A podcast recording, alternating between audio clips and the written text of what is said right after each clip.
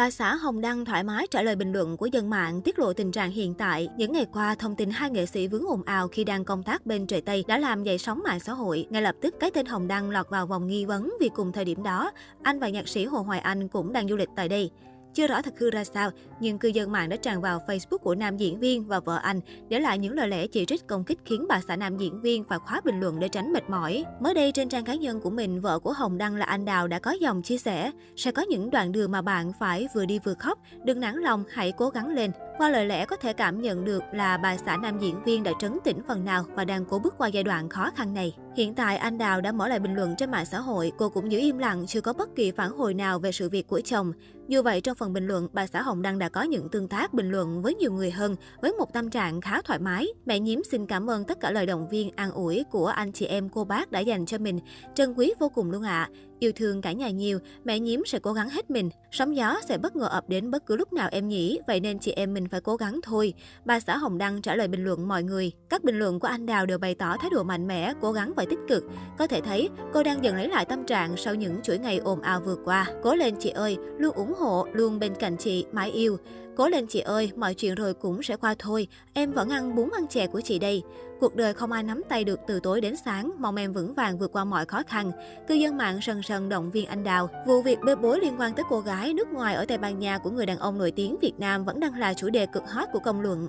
Tất cả đều dành sự nghi ngờ dành cho cặp đôi Hồng Đăng Hồ Hoài Anh, bởi họ trước đó đã đăng tải nhiều ảnh đi chợ ở Tây Ban Nha, cũng như đều khóa trang cá nhân sau khi xảy ra sự việc. Dù cha chưa có công bố chính thức từ cơ quan chức năng Tây Ban Nha, song hiện tại, cuộc sống riêng của Hồng Đăng và Hồ Hoài Anh đang phải chịu những rắc rối không nhỏ.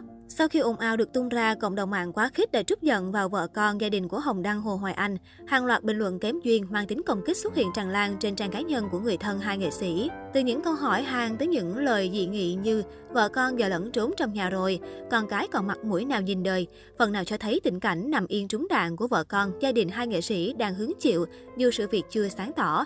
Không ít người tỏ trí bức xúc và khẳng định gia đình của Hồng Đăng Hồ Hoài Anh thực sự không có lỗi. Có thể thấy, trong khi Hồng Đăng Hồ Hoài Anh vẫn đang ở nước ngoài, thì trong nước đã xảy ra vô vàng bão tố.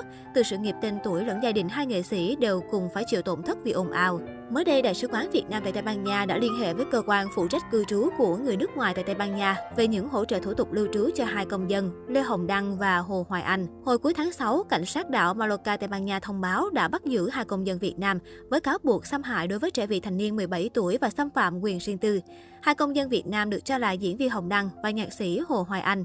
Giữa những ồn ào xảy ra, giám đốc nhà hát kịch Hà Nội cho biết Hồng Đăng xin phép đi nước ngoài nhưng chưa được ký giấy xác nhận.